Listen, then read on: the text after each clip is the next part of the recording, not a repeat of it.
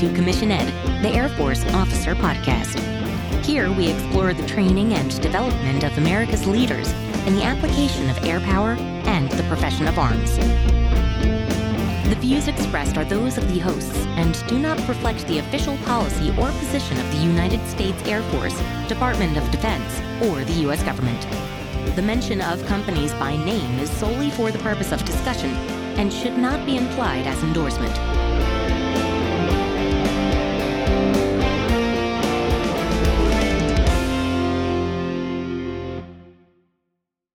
Welcome back to another episode of Commissioned, the Air Force Officer Podcast. I am Colin Slade, and today I'm joined by Lieutenant Colonel Tim Scheffler. Chef, welcome back to the show.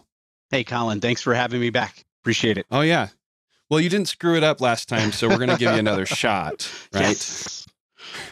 no, I actually really enjoyed the interview that we did previously. For those who haven't met you before, haven't listened to your previous episode, that was a discussion around being a civil engineer right? Right. Uh, you and I served together. We were deployed together to Al Udeid. That's where I really learned what it means to be engineer from you. Thank you very much. Yeah, it's a good time. Yeah. But when we did that interview, I was remiss that we didn't even talk at all about you being a squadron commander. Yeah. Which, when we did the interview, you were a squadron commander at the time, right? I was sitting in the squadron command at uh, Joint Base Lewis McChord for the 627th Civil Engineer Squadron. Yep. Yeah. So that was then. A few months have passed since then, and you are still a squadron commander, still a but squadron at commander. A, a, a different base. Again, you didn't screw up the previous one, and Yep. so they're giving you another shot at it. yeah, so apparently I didn't make enough mistakes, and I was rewarded with another opportunity to make mistakes. no, I was given another chance. I was asked if I want another chance, and frankly, you know, you learn a lot as a squadron commander, and every day is another day in school. And uh, I had the opportunity to come out here to Yokota Air Base and pick up command for the 374th Civil Engineer Squadron Commander, which is how this squadron is significantly different. It's a whole lot bigger. Yeah. It's got its own unique set of challenges and things to work through and work at. And of course, it's an entire different theater, right? So for 627, it was Western United States. You know, I'm, I'm CONUS. Here, I'm sitting in the PACAF theater, and we're looking at a theater that has a lot of regional constraints and challenges. Sure.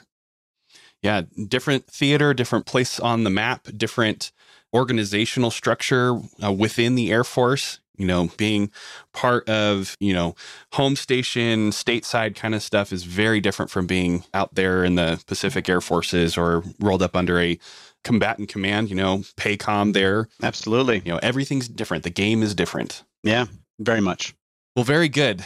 What do you say we cut on over to the episode that you're here to provide some commentary on about leading airmen from the perspective of being a commander? That's what we're here for, right? Is this series about being a squadron commander and offering some insight from your perspective that Reed and I are unable to provide just because we haven't had that experience yet. Sound good? That sounds great. All right, so we'll cut here to the episode and we'll meet you on the backside for some commentary about leading airmen. Sounds good. So, Reed, we spent some time talking about the importance of the mission that the Air Force is involved in and our role as officers in the execution of that mission. And we've been approaching that discussion from the perspective of these are things that the Air Force values as outlined not only in General Goldfein's memo that we've mentioned previously, but also in AFI 1 1 and 1 2. So we're following those guidelines in this discussion, moving from mission first, as we covered last week, to the leading airmen and the people always piece of that for this week. Yep, straight from the guidance in Air Force Instruction 1 2, paragraph 3.2. At all times, officers must lead by example and pay judicious attention to the welfare and morale of their subordinates. This is the second half of you know, that mission first, people always, and it's critical we get it right. So that we can get it right, I think it's important that we begin with defining some terms, especially this all important topic that we talk about so much this idea of leadership. So let's get some basic definitions first. Reed, how do you personally doesn't have to be any any sort of super official definition straight out of Webster's or any sort of dictionary. How do you define leadership?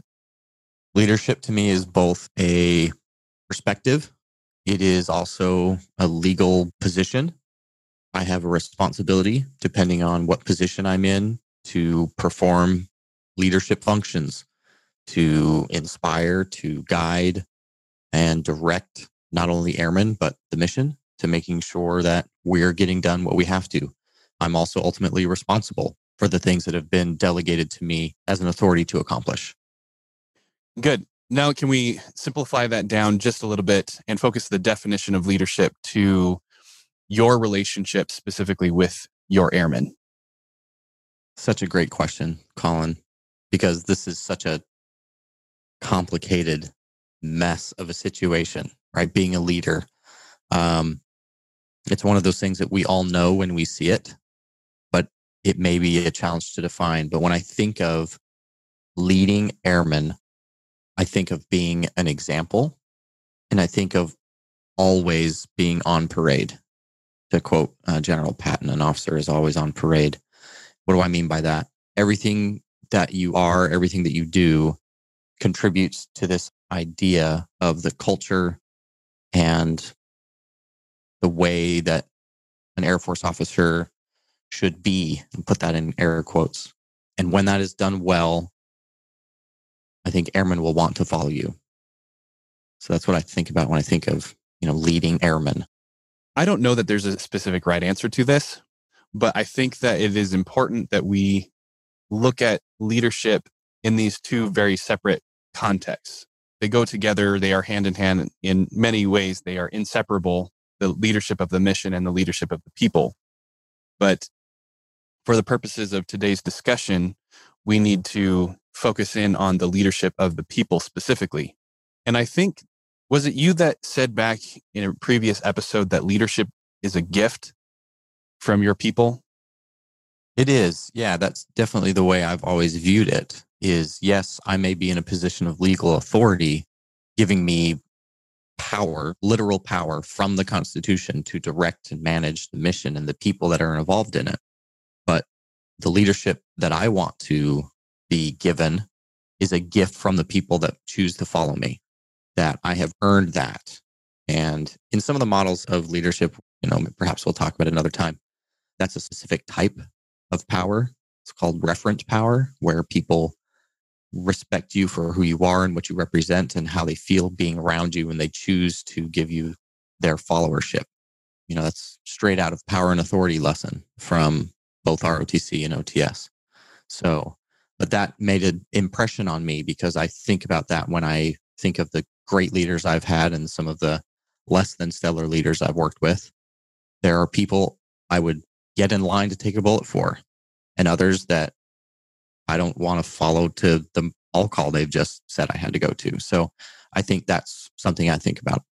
I think if I were going to go through the same exercise, if I were to define leadership in just a brief sentence, I would say that leadership is the act of getting people to do something or influencing them to do something that they would not or could not do on their own. And so there is still some of that mission aspect in there in that these people are going to do something, but in absence of your leadership, they would not or they could not accomplish whatever the mission is. You as an officer, you as the leader of these airmen are the linchpin. You are the catalyst for the proper and full execution and accomplishment of the mission. That's one way that I like to think about it. And where I'm going with this, Reed, is that there is no one way to define leadership. It is such a massive topic that people have been discussing and theorizing and contemplating and studying for millennia. And we're not going to solve it here in this single podcast episode. But it's good to get an idea of what some possible definitions of leadership might be. And I also think it would be valuable to explore here just for a little bit what the history of leadership is as far as it relates to the Air Force and us as officers in the Air Force. Yeah, I think that's great. And, you know, I remember teaching a lesson at OTS, and one of the things I would do is, you know, on this exact idea of how big a topic this is and how, you know, even if I kept my students awake for 24 hours a day for the entire eight weeks, I'm nowhere even near scratching the surface on this. You know, just go to Amazon or something, you know, another service where you can purchase books and just search leadership. There are millions of books written on this topic. So all right. I'm going to quickly run us through the last 200 years worth of leadership theory as it helps us to understand how we've gotten to where we as Air Force officers and the Air Force as a whole view leadership and this idea of leading airmen. So, back in the late 1800s, in, in the early 1900s, this is really when Western leadership philosophy and leadership theory started to come about. And at the time, the idea of leadership was centered around people who were, quote, born leaders, people who were just born with the innate ability to successfully lead people to do things.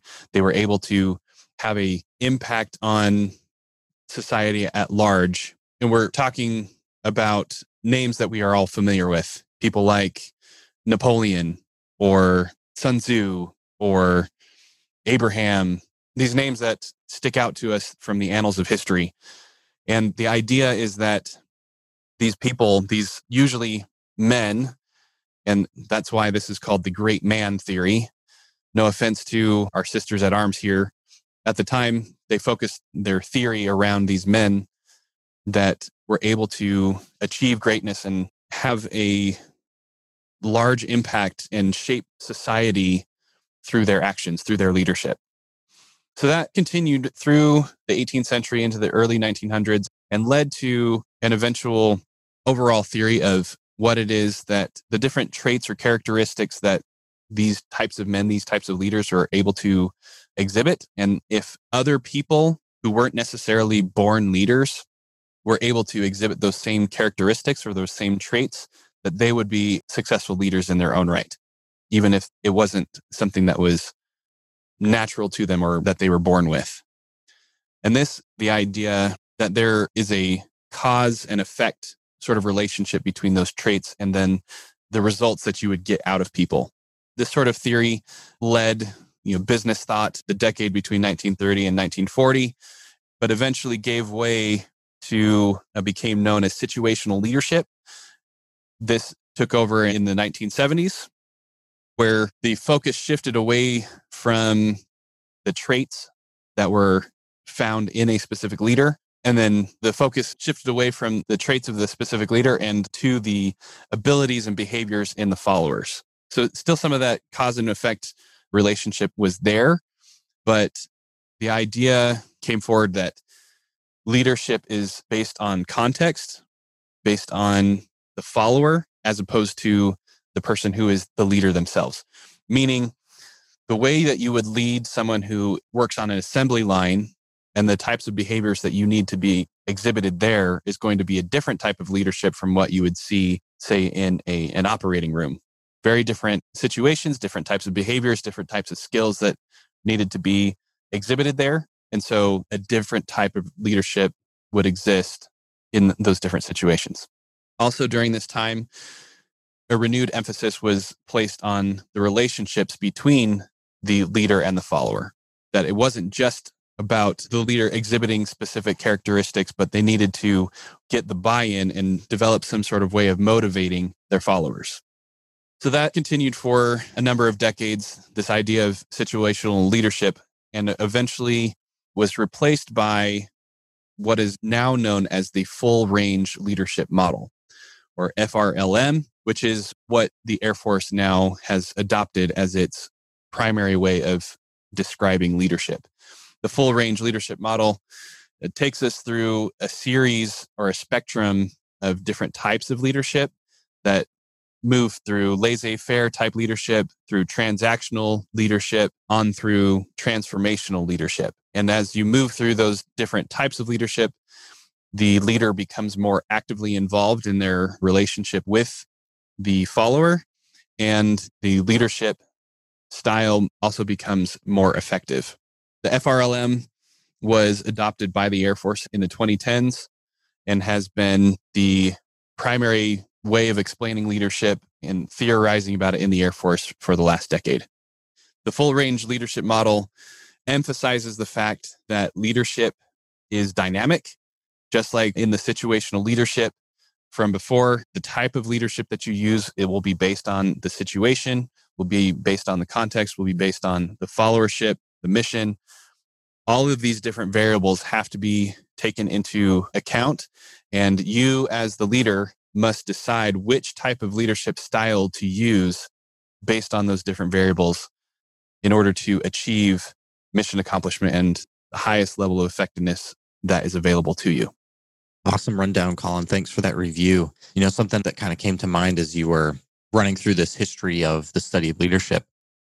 The first, you know, half of this history that you reviewed, it was very much focused on self.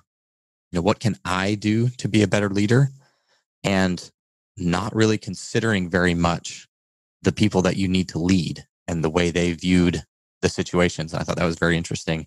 And I find that, you know, even with the students I had, a lot of them still had a lot of these ideas that leaders are born. It's something they are or aren't. And, you know, officer training school was the first time a lot of them had given any serious study to the idea of developing as a leader. And what are your thoughts on why that's the case? This idea that the great man or the trait theory has persisted so much in our society? I think a lot of it has to do with the way media portrays our heroes, our celebrities, the people who are the quote unquote leaders. Just take a look at the Marvel universe, for example. Captain America, you know, Steve Rogers is a man among men. You know, he is just naturally gifted.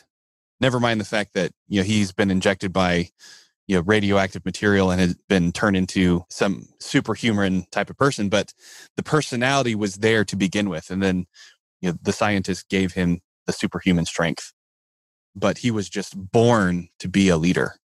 Same thing with tony stark iron man that he was just born a genius that there was nothing he had to do in order to develop the skills of being a leader. It was always there so I think that media has played a large role in shaping the way that we consider or that we think about who leaders are or can be. Yeah, I think that's fair. And it kind of aligns with, you know, my thoughts, the way I've always thought about why this is, why do we still seem to be focused on this idea that's been pretty well outdated and proven antiquated a while ago. And it kind of centers around similar things, but a lot of, you know, marketing and the economy, how it drives us to products, you know, that espouse leadership. You know, I take a quick look at my bookshelf right now, and I've got a number of books up there that I've read that I've liked about leadership. And they very much focus on individual people, studying individual people. The Mission, the Men, and Me Lessons from a Former Delta Force Commander by Pete Blaber, American Generalship, The Art of Command, Edgar Puryear, Band of Brothers, The War Memoirs of Major Dick Winters, War as I Knew It by George Patton, Call Sign Chaos by Jim Mattis, The Generals by Tom Ricks, Duty, The Memoirs of a Secretary of War by Robert Gates. All of these, you know, books that have meant something to me in my journey of trying to become a better leader have found, purchased, read, are very much centered on these ideas that stem from the great man or trait theory. Yeah, I like your list of books. I've got some of my own if you don't mind. Sure, absolutely. Yeah, some of these I've read, some of these I've listened to, some of them I've spent large amounts of time with. Some have been just cursory looks, you know, kind of just glancing through the information, but still there's some great leadership lessons to be learned from each of these books. Extreme Ownership and the Dichotomy of Leadership by Jocko Willink and Leif Babin. The Speed of Trust by Stephen Covey. Lincoln on Leadership by Don Phillips. The autobiography of General Schwarzkopf, It Doesn't Take a Hero by Peter Petre. My American Journey, another biography, this time on Colin Powell by Joseph Persico. Good to Great by Joseph Collins. The Mark of a Giant by Ted Stewart. In Praise of Deadlock by Lee Rawls. Nuts by Kevin and Jackie Freiberg. And the list could just go on and on and on. But as you mentioned before, Reed, if you do a search on Amazon or on Google just for leadership books, there's no end in sight. There's no way that you could possibly read everything. And even if you did, there's no possible way that you could understand all of that information and fully internalize it and turn it into something. What I want to say here is that leadership of people, leadership of airmen, it can be seen as a science, but the Air Force, and I think you and I would both agree that it's more of an art than it is a science. I mean, there are some sciency things about it. There are theories and you know, experiments that can be run in order to gain data and in better insight into how leadership, relationships, psychology works. But at the end of the day, leadership of airmen, leadership really in any context, really is an art form and it requires some creativity in order to get your people, your airmen to do the thing that you need them to do that they wouldn't do on their own. Yeah, absolutely. What this ultimately means is that you need to develop a habit of educating yourself, of reading and practicing and trying different things not just from leadership itself, but from a wide variety of disciplines to expand your horizons and better understand how the world interacts, how you fit in the world, how your people think, how they fit in the world, recognizing that human relationships are messy at best. They are full of all sorts of known and unknown variables. And we are indeterminate equations. We are unsolvable. We are unable to completely lock down exactly how every single interaction is going to play out. And so leadership is not a science, it is an art form that you have to develop for yourself and go through this process of trying out various different things over and over and over again in all these different contexts with different people and seeing what works. Couldn't agree more. It absolutely is. We talked about bullets and bullet writing and it only gets better with the doing. It's the same with leadership. And it absolutely takes time and you need to be on that journey. This is not something that you can just decide, oh, today I have become a leader and I have met the mark or I've studied enough and now I know.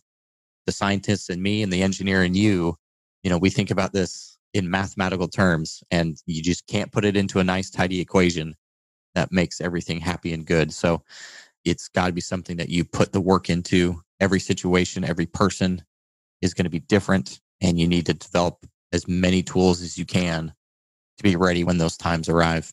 So, Colin, I know I kind of hinted at it, but when and how does this journey begin, and how can people know when they've arrived at the destination?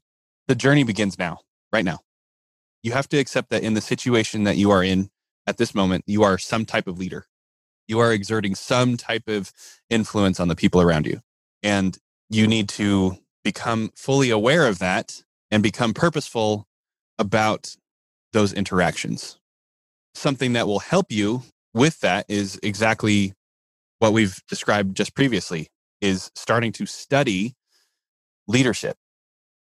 Studying it through books, studying it through examples of other people around you, going into a leadership training program such as Air Force ROTC, Officer Training School, the Air Force Academy, or some other professional leadership development program, that type of thing will help you to flesh out your own personal definition and philosophy on leadership and give you the you know, structured practice and application of leadership principles. Exactly. This is something you got to do and you need to start now another part of this idea of how do I become a leader? How do I improve as a leader? A really, really important part of this is assessing self. You need to look at yourself very critically. Where am I? What kind of person am I? How did I react in that situation? Was that appropriate? What is my motivation? What gets me excited? What am I good at? What am I not good at? Those types of very critical, introspective questions need to be a regular part of your leadership development. some tools that I've used to help me with these. Uh, there is so much to do. Life is very noisy. So I will find situations, times, places to find silence. Maybe perhaps instead, and I'm, I would not advocate this too strongly, instead of listening to a podcast on your way to work in the morning. Whoa, whoa, whoa, whoa. I know. Hang with me here. Hang with me here. Maybe for a few minutes a day, or maybe just once a week or so, don't have the radio on. Just drive in your car in silence for 10 minutes and see where your mind goes and see if you can see if that can have an impact on your life. Perhaps prayer or meditation or a walk in the woods or some other opportunity to find silence. And I've found that to be very helpful as I try to assess self. Where am I? Who am I?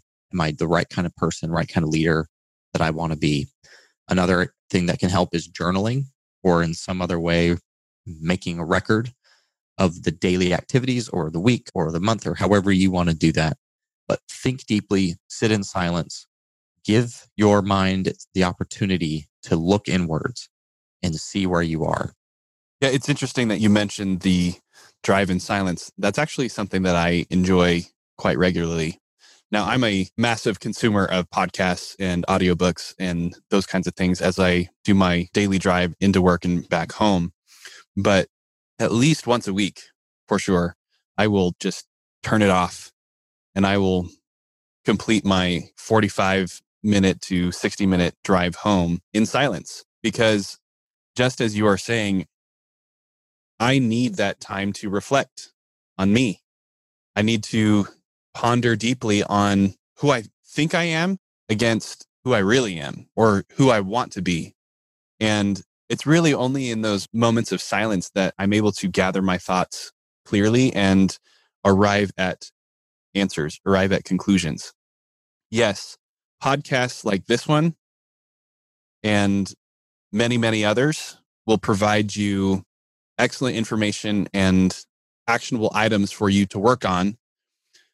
The books will provide you great information, great insights, great stories to help you work on that self assessment. But ultimately, you do have to go through the difficult and somewhat uncomfortable work of sitting with your own thoughts, working through them, and arriving at a conclusion. If you're just going through this process of letting others tell you what you're good at and what you're not good at, what your strengths and what your weaknesses are, then you're missing something. You are not involved in the process. You are letting other people dictate to you who you are or what you can be. You need to be much more self critical on that, be personally involved in your own development. Real quick, I want to make a plug. Absolutely agree. But I do think we also shouldn't completely discount or discredit what others assess of us. I think sometimes that criticism can be the most blunt and reveal us to a large degree. So that feedback is always good.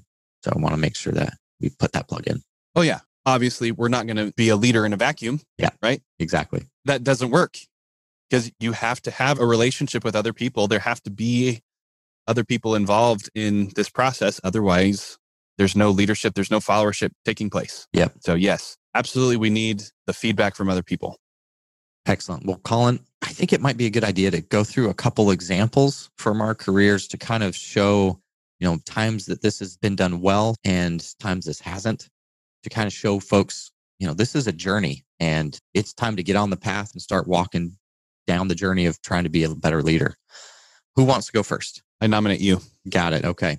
Well, I'll just get the ugly right out of the gate first. So I've got an example of a time where I used the wrong leadership tool and it had disastrous consequences. This is one of those really not proud of this moment in my career. It'll be a little disjointed. I can't give too many details trying to protect the innocent here. But the bottom line is I had an airman who was struggling with some aspect of their airmanship. And it was something that I did not struggle with. And the tool I chose to employ was from the full range leadership model. I remember having this conversation with myself like, oh, this is easy. I know exactly what tool to use in this situation. It's called the idealized influence. Colin, could you give our listeners just a quick idea of what idealized influence is when we talk about the full range leadership model? Yeah. Idealized influence comes from the transformational spectrum of leadership. The idea here is that you are setting the perfect example to your followers of the type of behavior that you want to see in them. You are the shining light. You are the beacon on the hill that they need to follow and emulate. And if they do that, they can do no wrong. A good example of idealized influence is somebody like Gandhi from Indian history. So Gandhi was constantly setting the positive example. He was a perfect role model. He was the perfect example of civil disobedience. He practiced what he preached. He never struck back. He set the example for the people of India on what they needed to do in order to achieve their independence from the United Kingdom. Awesome. Thanks. Great rundown. So, this was my tool of choice. And I decided to become the perfect example of airmanship in this specific category. And I thought, surely this airman will see my amazing example and fall in line and all will be well. It didn't work out that way.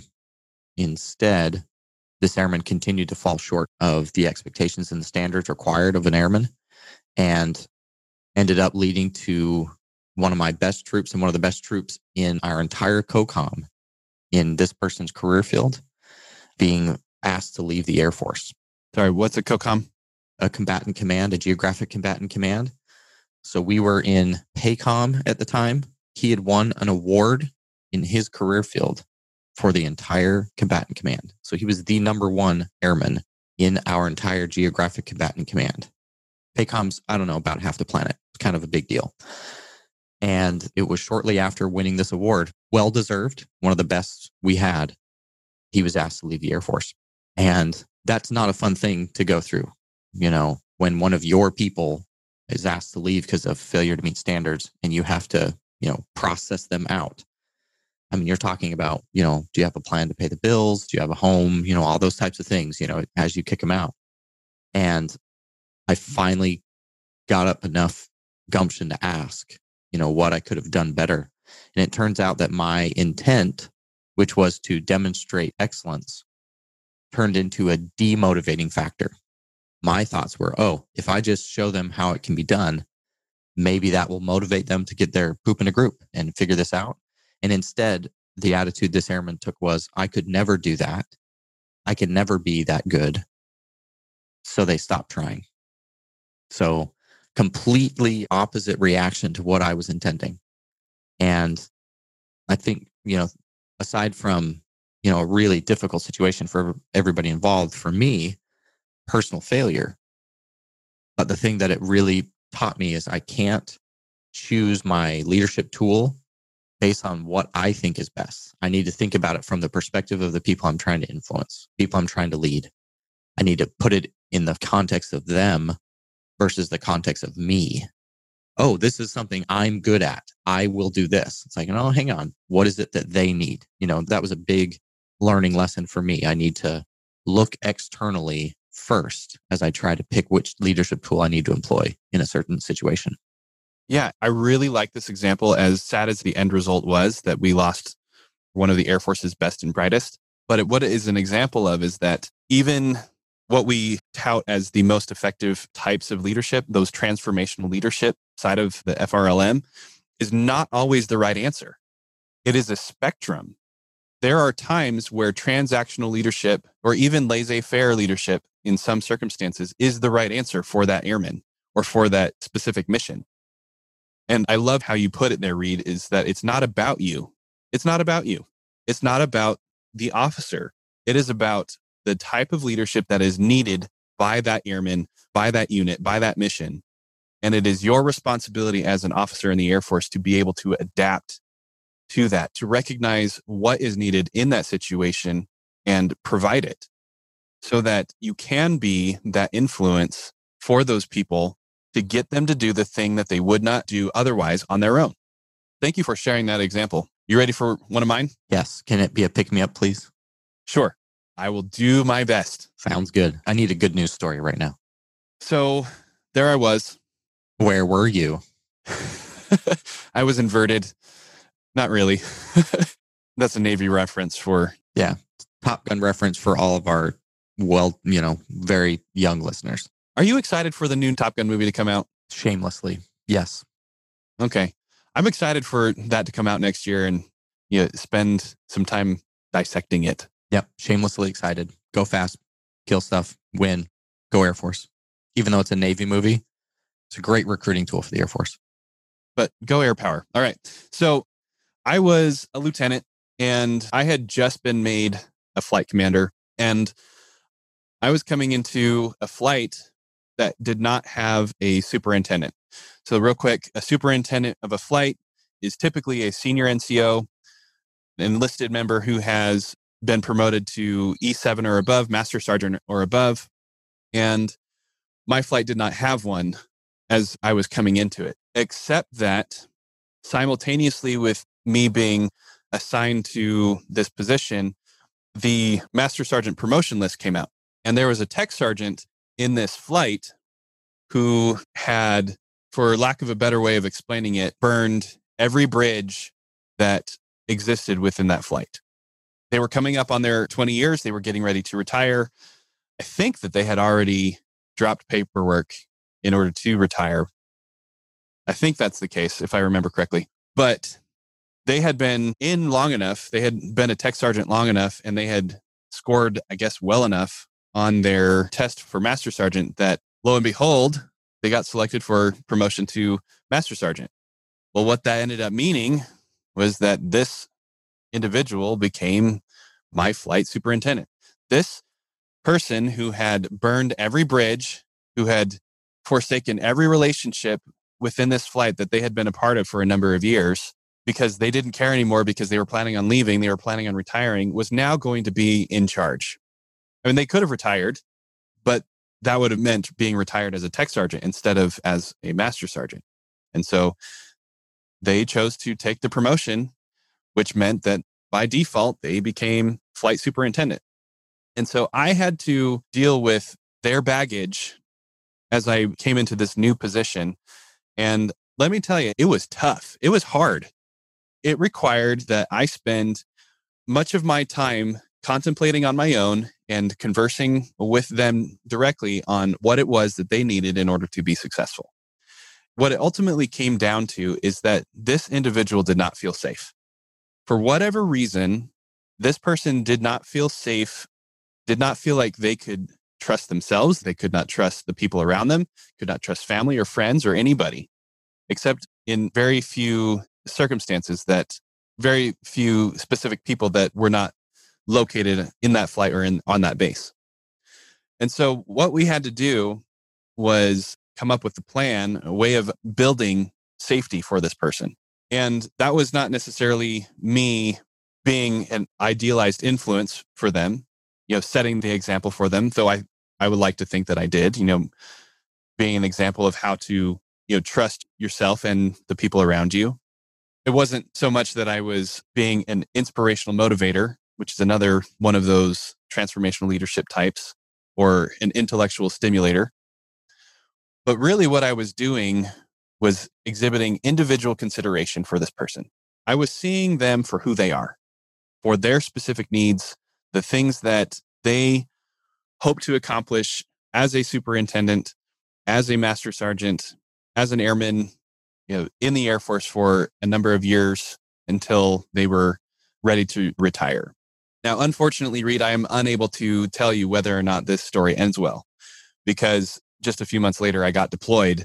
And by the time I got back, that individual was gone because of their promotion to master sergeant they got PCSed to a new location and I've lost contact with them since then. But my hope is that by these conversations, by determining what it was that this master sergeant needed, that I was able to set them up for success and get them to a place where they could be right with themselves, where they could start to be right with the airmen around them, and hopefully right for the Air Force. I don't know if they are still around or not maybe this person is a senior master sergeant or a chief now, which would be excellent.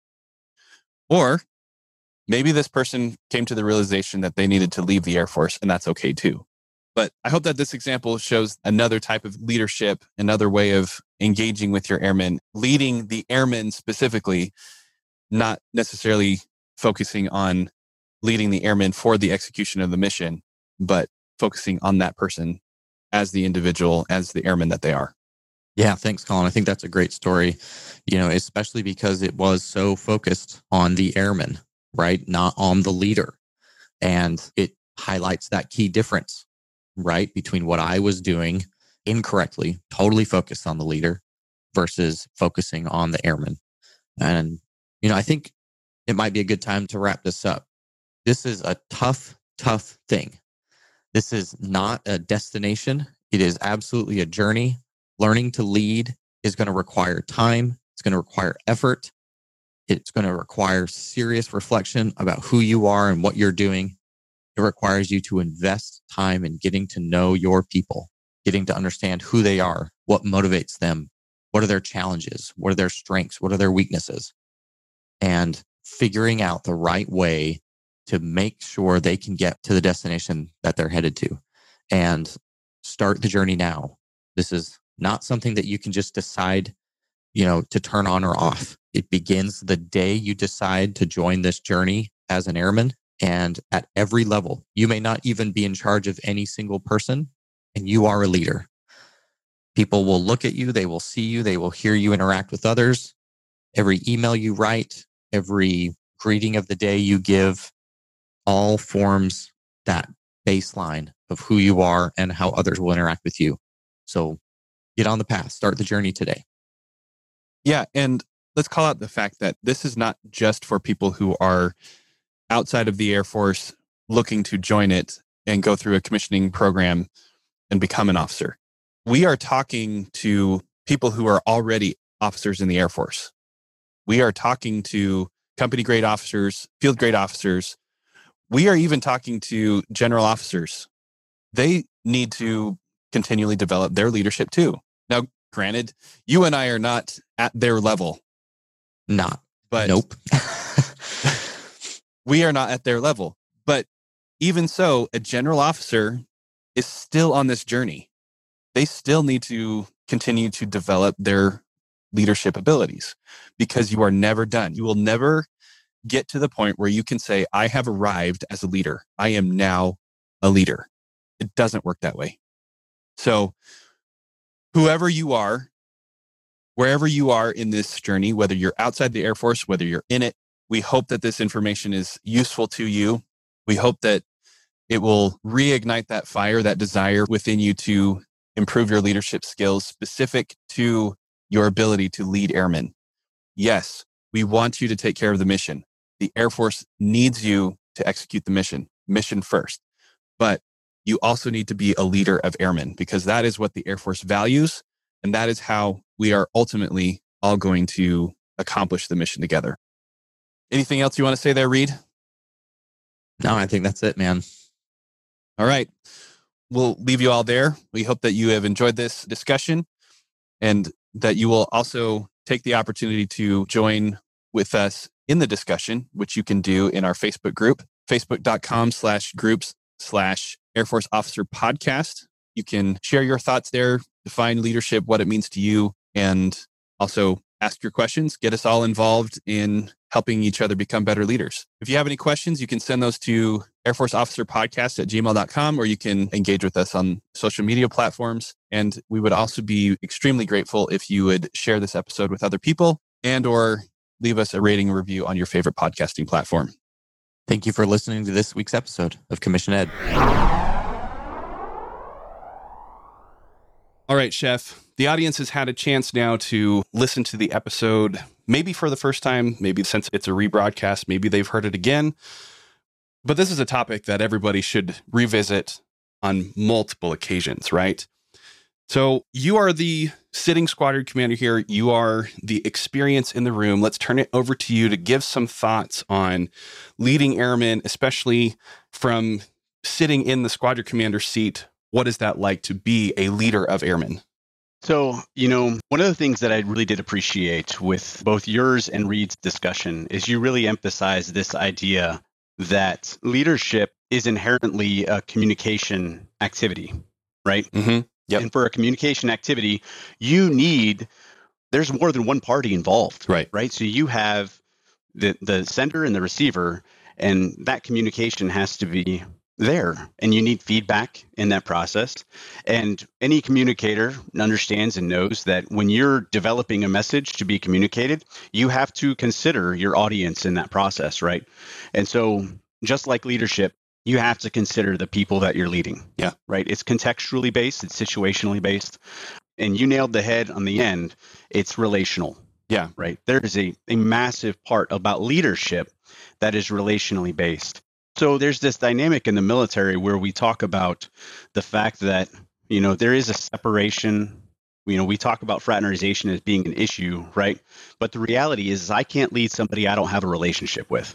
Right. I can't lead them if I don't understand them. I don't understand what motivates them. I don't understand what gets after them. I don't understand what excites them, what challenges them, what disappoints them. I need to understand the people. Understanding the people that you lead is incredibly important. And that's why leaders in the Air Force are going to be different because the ethos and the what makes up airmen, how we see the world, our worldview is different. Yeah.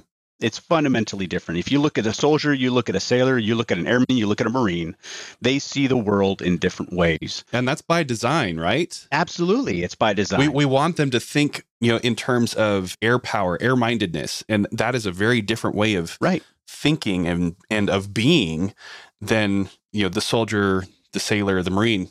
God love them. We appreciate the way that they think and do things, but it's different from us. Absolutely. And we need to understand those perspectives, right? Because the reality is is at this level and above, I can't look at things simply from an airman's perspective. I need to understand that airman, I need to understand air power, I need to advocate for air power, but I have to understand the joint community. Yeah. I need to understand what my sister service is, what they're trying to accomplish, where their goals are, and where they're trying to go. And then in, in that way, I mean, that's Goldwater Nichols, right. right? That's the idea of us becoming more of a joint leader. But we have to understand first and be able to see that picture and be able to be able to understand and build those relationships to be able to lead effectively. Yep, for sure.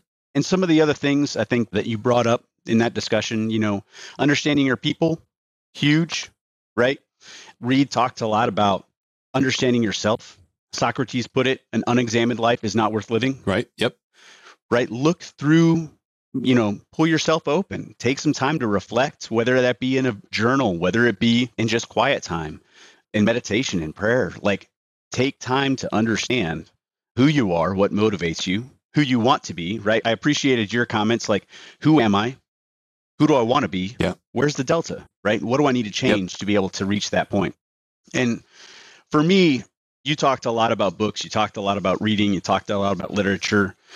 Dr. Covey, Seven Habits of Highly Effective People, right? He starts out that way. You have three internal victories, right? Yeah.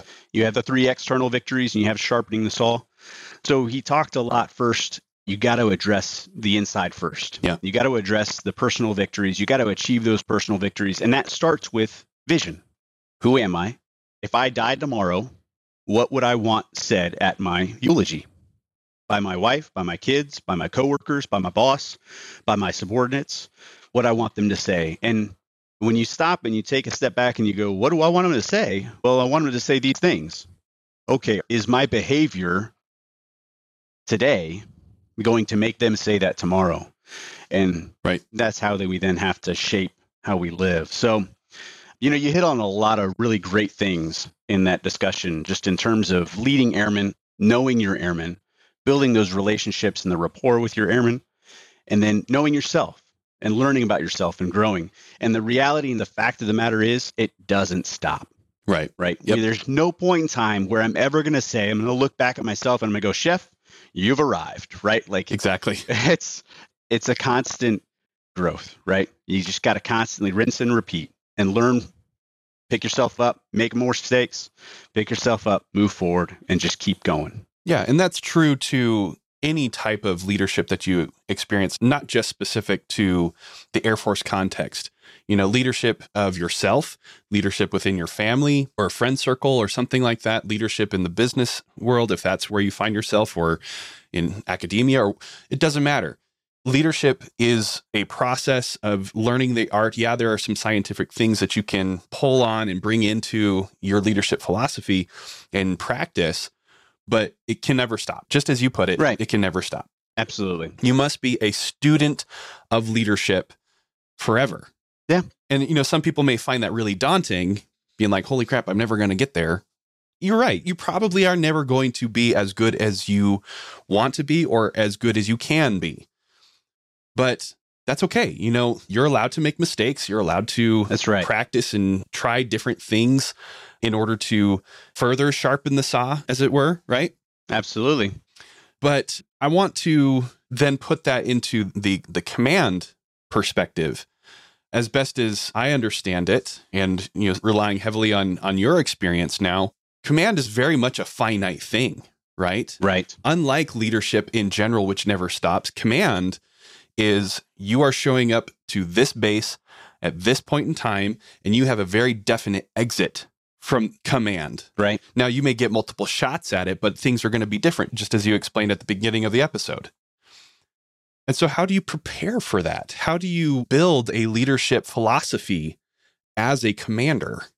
You know, and I wish there was an easy way to answer that question. So I had to stop and had to really think, you know, like what is your leadership philosophy, right? First off and foremost. We talked about what leadership is. Let's Yeah. let's identify what we think of a leadership philosophy. And and from my perspective, I think it's it's a synopsis, it's a summary of how a leader approaches their role as a leader. Right. So if I wanted to encapsulate, if I wanted to tell my people, hey, this is my leadership philosophy, I think it's rooted in their worldview. It is Okay. greatly shaped by how they see the people around them. It's a collection of firmly held beliefs and principles and values that defines how they lead or how they interact with their subordinates. And so Okay. the reason why we want it, that leadership philosophy allows subordinates to anticipate questions and understand commander's intent or the context of the commander's orders while helping that commander or that leader, that commander, communicate their vision, their goals, and obtain buy in. That leadership philosophy sets a tone within the unit, right? That sets the climate of the unit. And Yeah. the challenge is, is, and this goes back to evaluating yourself and getting feedback, is that leadership philosophy what you espouse or what you say or what you communicate to your subordinates, hey, this is my leadership philosophy, might not match what you do. Right. So there's going to be a say do gap potentially, or the video might not match the audio. Yeah. And in those situations, you need that feedback to say, okay, I need to change one of two things. I need to change the way I'm acting, or I need to change my leadership philosophy. And I need to be more transparent with my people. So when I'm approaching that situation, the first thing I did when I walked into a squadron, I sent you the presentation, right? Like, this is who I am. Yeah. I start out, I'm really honest. I'm like, hey, folks, this is my passion. This is what I have a passion about. Here are the writers, you know, that have greatly shaped my idea or my philosophy about how I see the world. You know, Dr. Covey, Daniel Goleman, Simon Sinek, Jocko Willink, Malcolm Gladwell, right?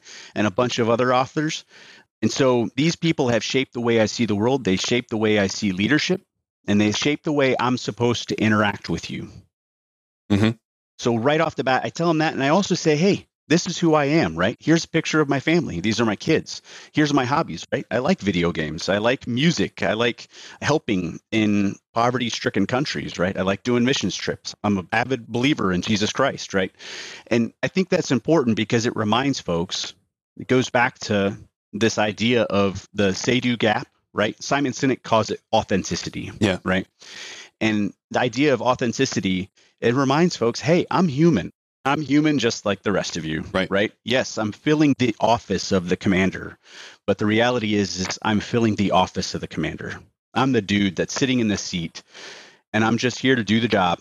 But I'm a human just like the rest of you. Yeah. And here's the framework by which I think that framework being my leadership philosophy of, of how we're going to interact. And so having that framework established and in place helps provide, because again, it's a two year period of time and that goes quick, man. It Right. flies by. And in that two year period of time, it is my goal as a commander to be able to take this unit and make sure it's moving in the right direction, right? Right. From a very dictator like way, right? And just start making changes left and right. But the reality is, is we've all seen that. You've seen changes occur within an organization. I don't care if you're in the military or if you're out of the military. If you walk into an organization and you say, do this, right? And I want it happen and I want it done tomorrow. Well, now you start ended up with either malicious compliance or toxic followership. Yeah. And people will do it and they'll comply, but they will comply for that time period. Right. Yeah. And so if I am supposed to transform a unit within two years, I have to get buy in. Yeah. I have to get people to buy into why we're going to do something the way we're going to do it. And, and if they don't want to buy into that, and they're not going to buy into it unless I understand where they're coming from, right? I have to get them to own it. I have to get them to pursue it because the people that I'm leading right now will still be here when I'm gone. Yeah. Right. And so that's not easy, right? And having worked in civilian organizations, you know, very much so. It's some situations you can walk into a civilian organization and you can say, ah, well, it's, this is just the commander for the next two years, so we just got to wait him out. and that does happen, by the way. And that absolutely does happen. It's unfortunate and it's discouraging. But actually, at the same time, you kind of go, well, that's a situation where the buy in didn't happen, right? Yeah. And it's a great learning lesson because it made sense. It was a good idea. It was a great approach. It was a good solution. But the problem is, is that the organizational culture didn't want to do that change because it was uncomfortable at the time or Yeah. there wasn't enough reasoning or understanding of why, right? And it goes back to that Simon Sinek idea of why. So, Yeah. And if they do go down the path that you are leading them, but reluctantly, you know, and get that malicious compliance or toxic followership, as you put it, they're doing it not because they are following you, Tim Scheffler. They're doing it because they're following the commander, right? right, They're following the office, the person who holds that responsibility right, not because they want to follow you. It makes me think about Colin Powell, you know, the way he talks about Yeah. leadership being all about trust it is. and people wanting to follow you, if nothing else, because they're curious. they're just interested to see where you're going to lead them, right? Yeah, absolutely. And so that is part of the struggle, right? And so you talked about a little bit about the idea of power, Mhm. right? And the idea of, yes, I do have the power to just make the decision and say, hey, we're going to go do this and it's going to happen, right? And there are occasions where that does have to happen. Yes. Absolutely. And if, you know, if we're in a disaster response mode, right? Or if we're in a, you know, base recovery after attack or something like that, Right. right? There's situations where I'm going to have to look at look at my troops, look them in the eye, give them a knife hand and say, "Hey, go do." Yeah. And and in those situations, right? I need immediate compliance. I can't explain, "Hey, well, it's this is my vision and this is why I think we should go around doing this," right? And in those situations. But in other situations, I probably do have time to say, "This is why we need to do it this way, guys." Right? and then we can have more of a conversation and look here's the reality too i think you know we talked about the different dynamics of leading in different services and there's more college degrees in the air force than there are in any other service right Sure. most of my senior ncos are working on something past their bachelor's degree at a bare minimum right some of the folks within my squadron have more degrees than Mhm. i have right and so we're not talking about uneducated people. We're talking about smart people. We're talking about technically proficient people. My electricians know a lot more. You know, I'm an electrical engineer, but my electricians know a lot. Yep. And they can help me a lot and they know how to do something versus me just knowing the theory behind stuff. So, understanding your people, understanding their talents, understanding their capabilities, there are situations where it makes complete sense to say, hey, let's talk about this. Let's come up with the best solution possible. Let's discuss it and let me help you understand my why as to why I want to go down this road or do things this way.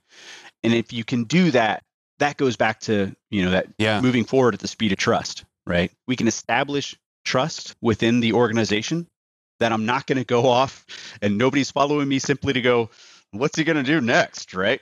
Like, you know, they can, they can understand why they build that authenticity. And over time, when I do have those situations where I say, Hey guys, I can't explain why, but I really need you to go do this right now. Yeah. Then there's a, Hey, we've understood, we've built that trust previously. I can go out now. I don't have a problem. You got it, boss. We're out there. Yeah. You know, and then after the fact, always do the follow up, right? Make sure you you double back with the guy. Hey, Sure. appreciate it, team. Thank you so much for moving out on this. Sorry, I had to just basically throw this in your lap, but here's why. Let me give you the background, and then that again reaffirms that trust with your team. Yeah, and you've heard me talk about the importance of trust before. You know, it has become foundational and central to really the message, the theme of this podcast. Trust comes from the the combination of character, competence, and connection. If you're missing one of those things, you don't have trust. Right. You have something that can move people in a direction that you can lead without all three of them, without trust being there in place. But it's not going to be nearly as effective as it could be. Right. The relationship is not going to be as effective as it could be. And isn't that not what we're talking about here? Isn't that not what leadership really is? A relationship between people? You're absolutely right. It is absolutely that relationship between people. You know, one of the biggest quotes that I really like comes from Ender's Game, right? Not the movie, the actual book, Orson Scott Card. And it's a great leadership book. The movie is okay, The movie's okay. but okay. the book is phenomenal. It is. It is. It absolutely. And there's just so much that Orson Scott Card puts in there about leadership and about followership. And from my perspective, I love giving it out to people. I've given it out to people as a leadership book before. So Yeah. there's one point in the book where Ender Wiggin, the main character, is basically ordered by Bonzo to uh, stop using his lap desk, right? And his lap desk, of course, is like a tablet. Yeah. It's how he does all of his homework. And Ender's like, "What do you mean I can't? I can't use my lap desk? I can't do my homework now." And he talks about it with an upperclassman, and the upperclassman's like, "Ender, commanders only have the authority that you give them." And I read that line, and I was like, "Oh my gosh!" And of course, I'm sitting as a commander, right? And I was like, "That's totally true." Oh, so Right? good. So good. It's it's completely true. Commanders only have the authority that you give them. I have absolute power, right? The difference, I think, that what you're getting at in terms of, you know, you can have the education, you have the character, you can have the credibility, right? You can exercise the authority, you can exercise the power. Yeah. But leadership is not simply the exercise of authority and power. Right. command is not necessarily command is leadership. It's not just the exercise the simple use of authority and power right? Leadership is so much more than that. It's so much more dynamic. And like you're saying people have been writing about it for years right? There's nuance. It's an art. It's not something that is developed and achieved. It's not a perfected it's not reached it's something sought after because it's so situationally and contextually based Yeah. Oh, it's so good. You know, Chef, we've been talking in a lot of generalities, really great generalities, but wondering here if we can get some examples that help us to really put this into that context that you're talking about.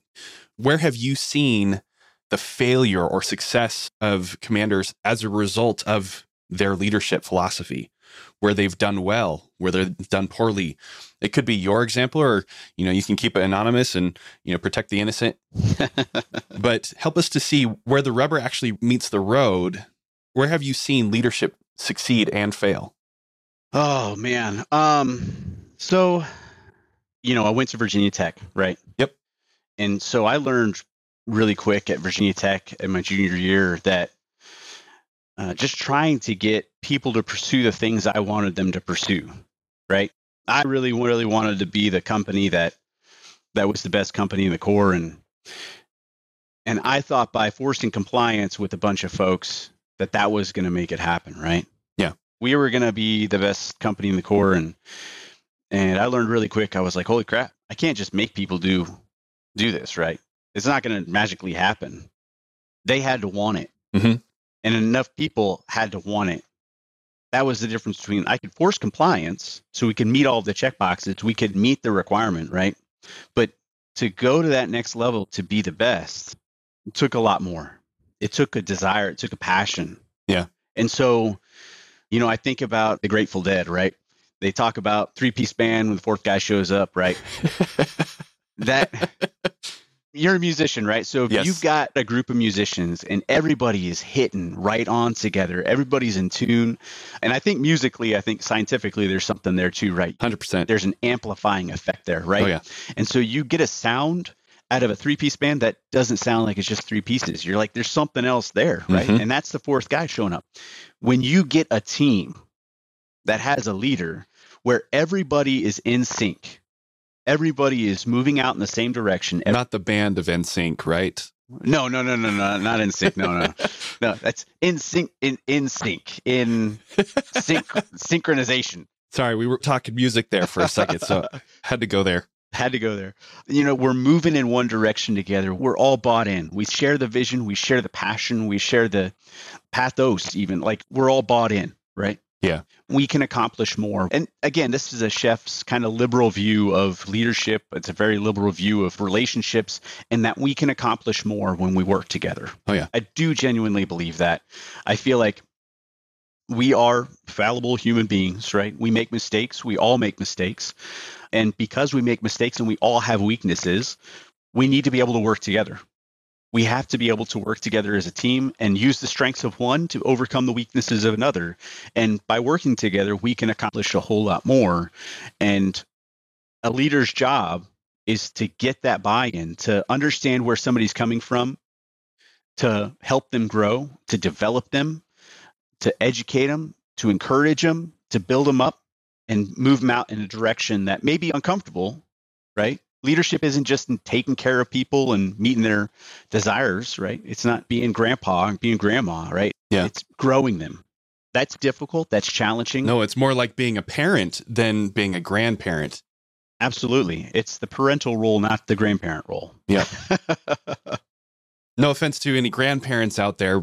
Not that, you know, right, right. not that yeah. there's going to be We a whole lot of them listening to this podcast, but if there are, no offense. there might be. Might be. No, absolutely. It's about taking care of people and growing them, developing them, right? Like helping them reach their potentials, helping them move in that direction. So, Chef, this is so good. I could just talk on this, listen to you talk on this all day. Unfortunately, we don't have that much time. You're a busy man. You are a commander. You're, in, in fact, you're sitting in your office right right now. re- recording this right now. Uh, the radio hasn't gone off. You haven't gotten any phone calls on the red phone yet, so I think we're okay. But no, it's, it's good. but we do want to be respectful of your time.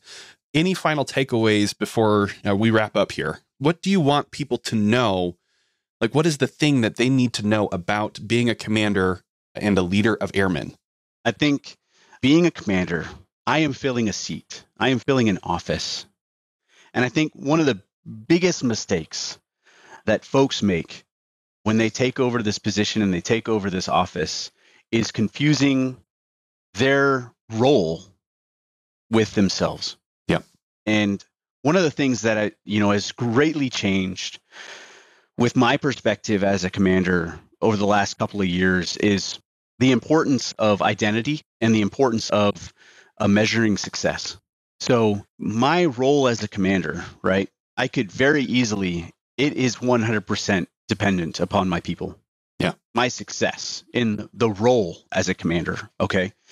As I'm filling this role and this job as a commander, my success depends on my people. And there's no doubt about that in my mind. I can try to micromanage it, I can try to control it, I can try to force certain results, right? But the reality is, in the end, it's dependent upon those people. And me telling people exactly what to do or doing it for them or micromanaging the hell out of them, I could do that and I could get the short term results. And that might look good on my record, right? Yeah. But as a leader, that's not solving the long term challenge. That's not reaching a vision. That's not working the squadron towards something that I need to reach for the long term.